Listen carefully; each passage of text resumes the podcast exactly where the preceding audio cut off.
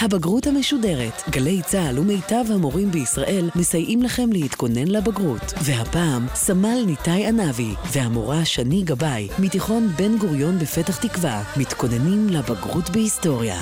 הבגרות המשודרת בגל"צ, היסטוריה, שלום שני גבאי. שלום, שלום. אז על מה אנחנו מדברים היום? היום נדבר על המאבק של היישוב היהודי בשלטונות המנדט הבריטי, בעצם המחתרות כאן אה, מ-1945 והמאבק שלהם בבריטניה הגדולה. קדימה, אז רגע לפני שמתחילים, הנה שלושה דברים שצריכים לדעת. הראשון, מנדט. מיד בסיום מלחמת העולם הראשונה, בריטניה מקבלת מנדט על ארץ ישראל מחבר הלאומים, שזה אומר שהיא מקבלת רשות לשלוט בארץ ישראל לתקופה קצרה, כדי להכשיר את היהודים לקראת עצמאות בעתיד. שתיים, המאבק הערבי. בזמן המנדט הבריטי, בגלל שהבריטים היו אמורים לסייע ליהודים בעידוד עלייה ועידוד התיישבות, האוכלוסייה הערבית כאן בארץ ישראל התנגדה לכך, ויצאה מדי כמה זמן במאורעות, בפרעות נגד היישוב היהודי וגם נגד הבריטים, למשל מאורעות תר"פ, תרפ"א, תרפ"ט וכולי. והשלישי, ספר לבן. ספר לבן זה בעצם בסיום כל מאורעות כאלה של הערבים, הבריטים מכנסים סוג של ועדת חקירה, שאת המדיניות היא כותבת בתוך הספר הלבן, זה המדיניות הבריטית ועתה ואילך, כדי להימנע ממצבים של סכסוכים בין היהודים לערבים. למה קוראים לזה ספר לבן? כי הכריכה פשוט הייתה לבנה. בזמן שהשלטונות הבריטים כאן אה, שולטים בארץ ישראל כמנדט, היישוב היהודי לא עושה להם חיים קלים, פועל באמצעות ארגונים. קיימות פה שלוש מחתרות לאורך שלטון המנדט הבריטי. יש לנו את המחתרת הראשונה, ההגנה, ממנה פורשים האצ"ל והלח"י, שתי מחתרות נוספות, שהמטרה היא באמת להביא לסיום המנדט הבריטי ולהקמת מדינה עצמאית כאן בארץ ישראל. ונהוג לחלק את המאבק הצבאי הזה לשתי תקופות. התקופה הראשונה מאוקטובר 1945 עד יולי 1946, אז הוקמה תנועת המרי העברית, תנועה שיחדה בעצם בין שלוש המחתרות, ההגנה, האצ"ל והלח"י, לבין התקופה השנייה, יולי 46 עד נובמבר 47, מזכיר לנו את uh, כ"ט בנובמבר אולי, תקופה שבה המחתרות פעלו בנפרד נגד השלטון הבריטי, האצ"ל והלח"י המשיכו במאבק הצבאי נגד השלטון הבריטי, ואילו ההגנה היא נטשה את המאבק הצבאי והתמקדה בתחומי ההעפלה וההתיישבות. על כל אלה נדבר היום. נתחיל עם תנועת המרי, אז דיברנו על הספר הלבן של בריטניה. דוד בן גוריון, שהיה באותו זמן יושב ראש הנהלת הסוכנות היהודית, הכריז על איחוד כל המחתרות, ההגנה, האצ"ל והלח"י. נכון, השנה היא 1945. מלחמת העולם השנייה הסתיימה עם טראומה מאוד מאוד קשה לעם היהודי. באירופה חיים יותר מ-100 אלף יהודים עקורים ניצולי שואה, שרוצים לעלות לארץ ישראל.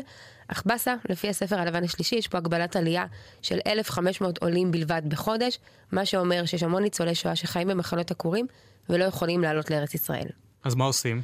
המחתרות מחליטות לשתף פעולה. הן מקימות את תנועת המרי העברי, מסגרת ארגונית של כל שלוש המחתרות שנמצאות כאן בארץ ישראל באותה תקופה, נגד בריטניה. במסגרת תנועת המרי העברי פועלת ועדת איקס, ועדה שיש בה נציגים מכל אחת מהתנועות, שמקבלים החלטות ביחד ומחליטים בשיתוף פעולה בכל מה שקשור למאבק נגד הבריטים. טוב, כבר אז הם ידעו לעבוד בשמות קוד אה, ולהיות אה, מרגלים טובים. נגיד אה, שלמחתרות אסור היה לבצע פעולות צבאיות ללא אישור של הוועדה הזאת. נכון, מלבד קניית נשק, שכאן כל מחתרת יכלה לרכוש כמה שהיא רוצה. בואי נדבר על הגורמים שהובילו להקמת תנועת המרי העברי. הגורם העיקרי אה, הוא תגובה למדיניות הבריטית, בגלל הספר הלבן השלישי שכלל הגבלות עלייה והתיישבות. המחתרות מחליטות לשתף פעולה כדי להיאבק על מנת להוביל לסיום המנדט הבריטי, או לפחות אה, להקל קצת במגבלות הספר הלבן השלישי. כי היישוב היהודי מרגיש שבריטניה בעצם בגדה בו, היא לא החזירה לו טובה על כל מה שהוא עשה למענה במלחמת העולם השנייה. הלוחמים היהודים סייעו לצבא הבריטי מארץ ישראל. נכון, וצריך לזכור שבאמת העם היהודי חווה תקופה מאוד מאוד לא קלה, שרק עכשיו הסתיימה, והיו בטוחים שאחרי מלחמת העולם השנייה והשואה שהעם היהודי עבר, בריטניה תחזור בה מהחלטות אה, הספר הלבן השלישי. הדבר השני, שניים זה תמיד ביחד, וכל נכון. המרבה הרי זה משובח. יתרון האחדות, שלוש המחתרות ביחד יכולות להשיג הרבה יותר דברים ולהוביל הרבה יותר מהלכים מאשר כל מחתרת שפועלת בנפרד. וצריך לזכור שבן גוריון הוא זה שיזם את הקמת uh, המסגרת המשותפת תנועת המר העברי. הוא בעצם רצה שהארגונים הפורשים, האצ"ל והלח"י, יהיו תחת המרות שלו, תחת מרות ההגנה, ותוך כדי שיתוף פעולה יוכל לפקח באמת גם על הפעולות של הארגונים הפורשים. וגם זה יחזק את תמיכת אה, דעת הקהל העולמית בפעילות של המחתרת. נכון, כשכולם עובדים ביחד נגד מדיניות אכזרית של בריטניה, אנחנו יכולים אה, באמת לגייס המון תמיכה בדעת הקהל בעולם. וברקע כל הזמן צריכים לזכור את השואה. נכון, אחרי מלחמת העולם השנייה, אחרי השואה, מבינים שאין מקום למחלוקות כאן בתוך אה, עם ישראל, בתוך העם היהודי, והגיע הזמן לשתף פעולה כדי להגיע להקמת מדינה עצמאית. אז ועדת איקס שהזכרנו אותה מקודם, היא בעצם אחראית על אישור המבצעים של תנועת המרי, אנחנו נרחיב על שניים מהם. אחלה. אחד המבצעים היותר מוכרים זה ליל הרכבות. ב-1 בנובמבר 1945 אה, יוצאים חברי תנועת המרי העברי לחבל ביותר מ-150 מסילות ברזל, תחנות רכבת. המטרה היא לפגוע בתשתיות כאן של הבריטים, להקשות על החיים שלהם, וככה אולי לגרום להם לרצות לעזוב ולסיים את המנדט מוקדם יותר מהצפוי. כמו ליל הרכבות, אנחנו רואים גם ליל הקשרים. בלילה אחד אה, פוצצו חברי תנועת המרי העברי 11 קשרים שמחברים בין ישראל לבין המדינות השכנות, קשרים שהיו מאוד מאוד חשובים למנדט הבריטי, וגם כאן המטרה היא באמת לפגוע בתשתיות ולגרום לבריטניה לעזוב ולסיים את המנדט כמה שיותר מהר. אבל כאן אנחנו רואים גם נפגעים אה, בנפש. נכון, עשרה קשרים פוצצו אה, ללא נפגעים, בגשר ה-11 פוצצו והיו נפגעים בנפש, הבריטים אה, גילו את החוליה שבעצם פעלה במסגרת תנועת המרי העברי, אה, ולאחר מכן אנחנו רואים תגובה מאוד מאוד קשה של בריטניה. אז איך הם מגיבים? מה שנקרא השבת השחורה. אז בליל שבת, 29 ביוני 1946, הבריטים מתחילים במבצע ברודסייד. נכון, היישוב היהודי קורא לכאן, אה, לדבר הזה השבת השחורה, בגלל באמת מבצע מאוד קשה שהבריטים אה, עורכים אה, נגד חברי תנועת המרי העברי. הם נכנסים ליישובים יהודיים, עורכים חיפוש אחרי חברי תנועה, עוצרים מעצרים מאוד מאוד נרחבים, מחפשים סליקים של נשק, מחפשים מסמכים שמעידים על המשך ההעפלה הבלתי חוקית, אנחנו נרחיב על ההעפלה בהמשך. נכנסים למשרדי הסוכנות היהודית, עוברים מבית לבית, עוצר, קווי תקשורת שנותקו, באמת באמת מבצע קשה שנועד למתן ולמגר את הפעילות של תנועת המרע העברי. והתוצאות שלו ניכרות בשטח, יותר מ-300 רובים ו-100 מרגמות, מספר די גדול יחסית לאותה תקופה, נתפס על ידי הבריטים.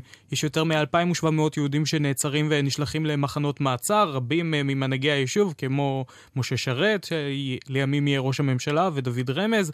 על רקע אירועי השבת השחורה צריכים לומר שנשיא ההסתדרות הציונית, חיים ויצמן, לימים נשיא המדינה, הוא פונה להנהגת אה, תנועת המרי, ומבקש לעכב את המשך הפעילות הצבאית לזמן מה ולתת הזדמנות לפעילות המדינית. מה שלא באמת קרה, כי מיד אחרי אה, שבת השחורה אנחנו רואים את המבצע של תנועת המרי העברי, פיצוץ מלון המלך דוד בירושלים. 60 שניות על פיצוץ מלון המלך דוד בירושלים. פעילות הבריטים נגד תנועת המרי העברי במסגרת השבת השחורה הובילה את ראשי התנועה לתכנן פעולת תגמול גדולה. חברי האצ"ל החליטו לפגוע במשרדי המנדט במלון המלך דוד בירושלים. ב-22 ביולי 1946 הטמינו חברי האצ"ל חומר נפץ בחדי חלב, שאותם הובילו למרתפי האגף הדרומי בבניין. לאחר מכן התקשרו חברי האצ"ל למשרדי המלון, הזהירו מהפיצוץ וביקשו מהם להתפנות מהמקום. למרות ההתראה, שיש טוענים שכלל לא ניתנה, האבדות בפיצוץ היו קשות מאוד. 91 הרוגים, פצועים רבים ונזק כבד לרכוש. הפעולה הובילה למחלוקת קשה בקרב חברי תנועת המרי העברי, והביאה לבסוף לפירוק התנועה. טוב, אז לתנועת המרי העברי היה אקורד אה, סיום צורם, פיצוץ מלון המלך דוד, ואז היא פורקה. נכון, יש שלוש סיבות בעצם לפירוק התנועה, שבאמת פיצוץ מלון המלך דוד הוא אחד מהם. אה, אנחנו נתחיל עם הסיבה הראשונה. צריך לזכור שבין שלוש המחתרות, מאז ומתמיד, שרר מתח, הם לא הסכימו ביניהם.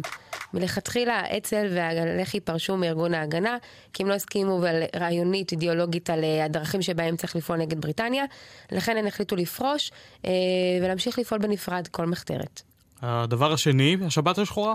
Uh, התגובה של הבריטים באמת uh, גרמה ככה לערער האם תנועת המרי העברי עושה את uh, הדרך הנכונה. Uh, הם היו בטוחים שברגע שהם uh, יפעלו נגד הבריטים, הבריטים יתקפלו ואולי יעזבו, ובעצם הם רואים תגובה מאוד מאוד קשה של בריטניה, זה גורם להם לחשוב שאולי לא זו הדרך. והעולם מסתכל על פיצוץ מלון המלך דוד, פשוט תזדעזע. נכון, תגובות מאוד מאוד קשות אחרי האירוע הזה. אה, ההגנה בראשותו של בן גוריון מחליטים שהם לא רוצים להמשיך עם המאבק הצבאי, ומחליטים להתמקד בעלייה והתיישבות. בואי נסכם את הפרק הזה. הפרק שלנו מתחיל בפעילותה של תנועת המר העברי, מסגרת משותפת לשלוש המחתרות שפועלות פה בארץ ישראל נגד המנדט הבריטי. המטרה העיקרית להוביל לשינוי במדיניות של בריטניה שמגבילה אה, עלייה והתיישבות. אה, אנחנו רואים שתי פעולות מרכזיות, ליל הרכבות, ליל הקשרים שתנועת המרי העברי עושה נגד אה, בריטניה. ראינו גם את התגובה של בריטניה אה, לפעילותה של תנועת המרי העברי, דיברנו על השבת השחורה, מבצע ברודסייד, שבעצם בריטניה רוצה לפגוע בתנועת המרי העברי ובשותפים שלה. בתגובה, האצ"ל עורכים את פיצוץ מלון המלך דוד, משרדי המנדט במלון המלך דוד בירושלים, מה שמוביל לפירוקה של תנועת המרי העברי. טוב, אז עכשיו אנחנו נמצאים בעצם בתקופה השנייה שדיברנו עליה, ההגנה פורשת מתנועת המרי, האצ"ל והלח"י עובדים אה, יחד. ההגנה שאנחנו נתמקד בה עכשיו מתעסקת בעיקר בהעפלה ובהתיישבות. המאבק הצבאי גורר תגובות חריפות גם של בריטניה וגם של דעת הקהל בעולם, מה שלא מקדם אותנו לעבר המטרה של הקמת מדינה עצמאית. אה, ההגנה מגיעה למסקנה שכדאי להשקיע משאבים, כסף, כוח אדם בהפלה ובהתיישבות, ולא במאבק צבאי נגד בריטניה. אז עכשיו נרחיב על ההעפלה. השלטון הבריטי ממשיך במדיניות הספר הלבן השלישי, מגביל את העלייה היהודית לארץ למכסה של 1,500 עולים בחודש בסך הכל, וצריכים לעלות יותר יהודים לארץ, גם בצורה בלתי חוקית. נכון, להפלה באמת יש שלוש מטרות מרכזיות. Uh, הראשונה היא להעלות את ניצולי השואה שעדיין חיים במחנות עקורים ולא מקבלים אישור עלייה מבריטניה. המכסה קטנה מדי, הם מחכים שם בתנאים באמת באמת לא קלים, והפלה נועדה קודם כל לפתור את בעיית העקורים. הדבר השני, מחזקים את היישוב היהודי כאן בארץ. השאיפה היא באמת להגיע לרוב יהודי כאן בארץ ישראל. עם מכסת העלייה המאוד מצומצמת של בריטניה, המטרה הזאת רחוקה מלהתגשם, לכן יש צורך בהעפלה, בעלייה בלתי חוקית. והעולם כולו מסתכל על מצב העקורים באירופה, וזה מביא דעת קהל. אה, באמת אה, תחום ההפלה יכול אה, למשוך את דעת הקהל העולמית, להראות מנגד את האכזריות של בריטניה אחרי מלחמת העולם השנייה, שלא מאפשרת לניצולי השואה לעלות, ובכך לגייס תמיכה של כמה שיותר מדינות ברעיון הציוני. אז אמנם המטרה חשובה ומבורכת, אבל יש לא מעט קשיים שעומדים בפני ההגנה בתחום הזה. הראשון, קושי ברכישת ספינות.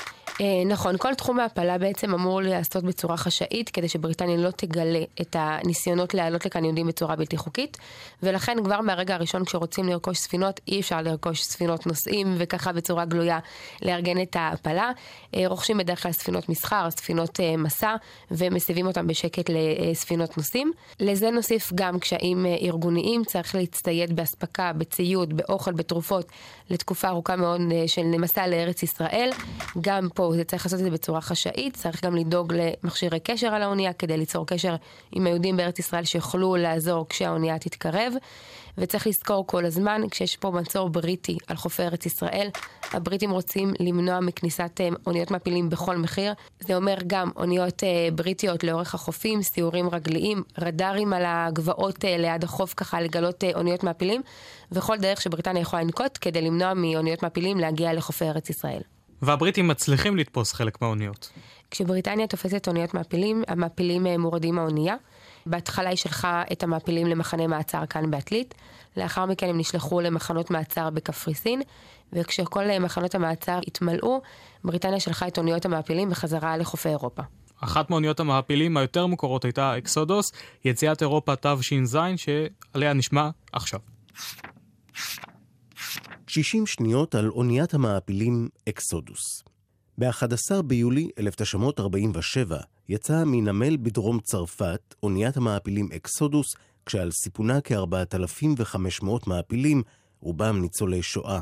הבריטים הודיעו לצוות האונייה כי יעצרו אותה כשתיכנס למים הטריטוריאליים של ארץ ישראל.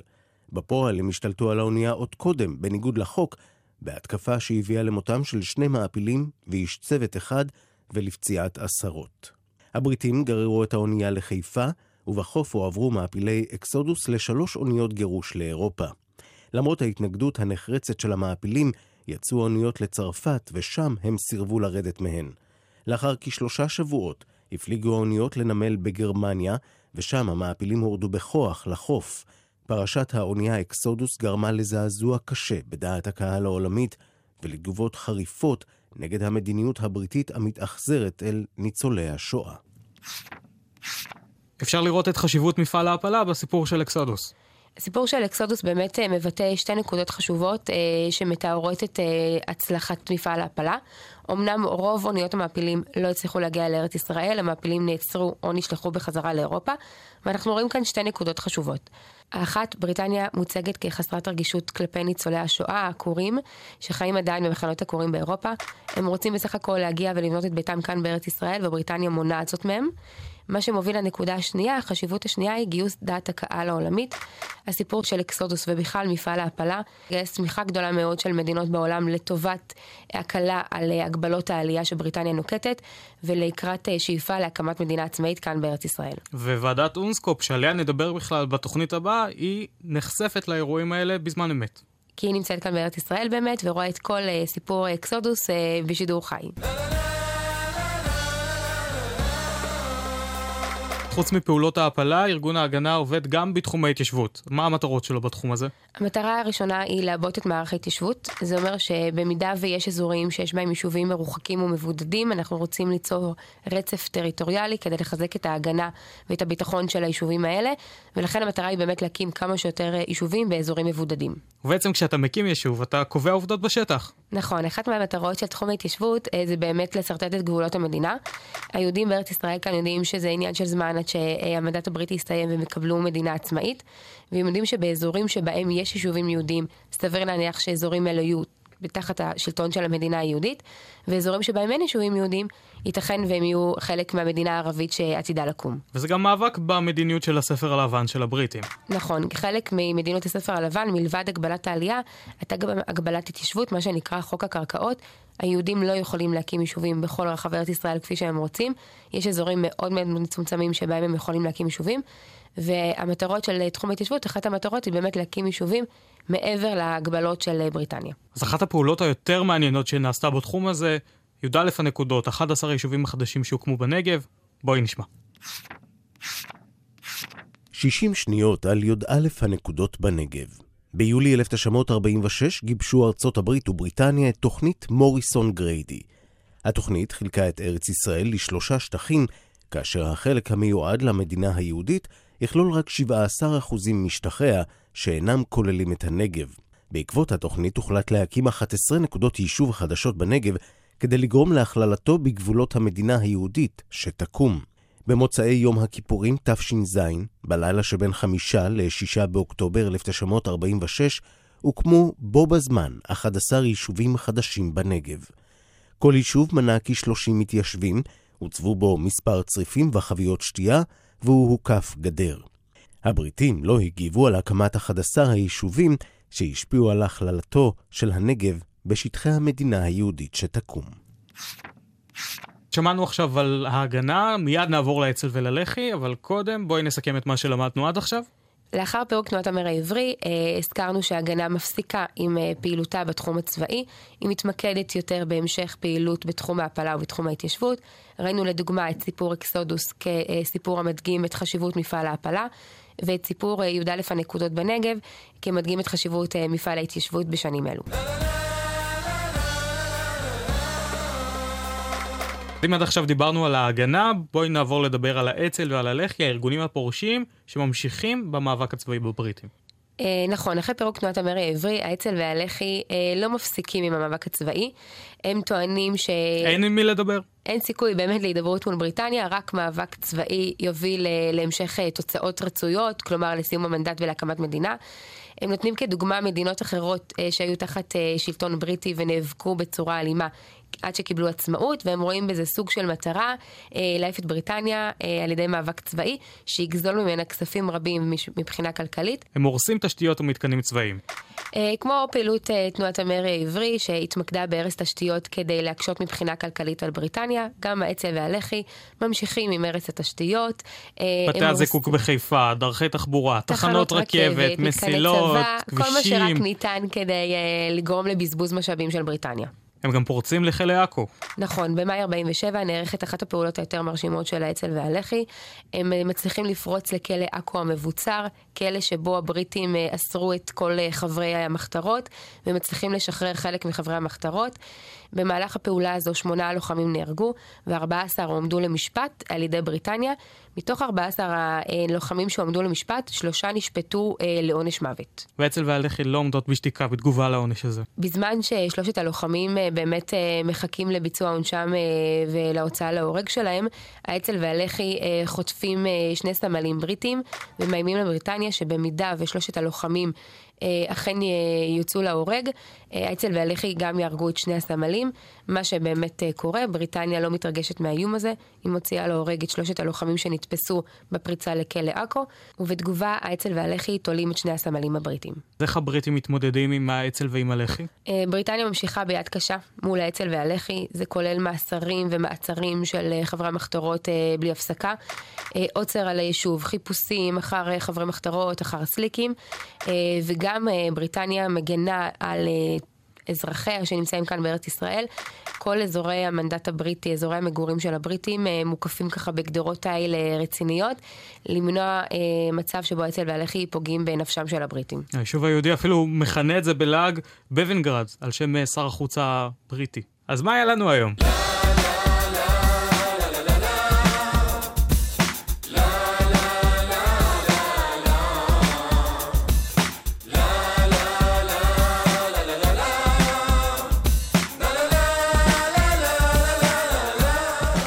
היום דיברנו על המאבק של היישוב היהודי נגד המנדט הבריטי.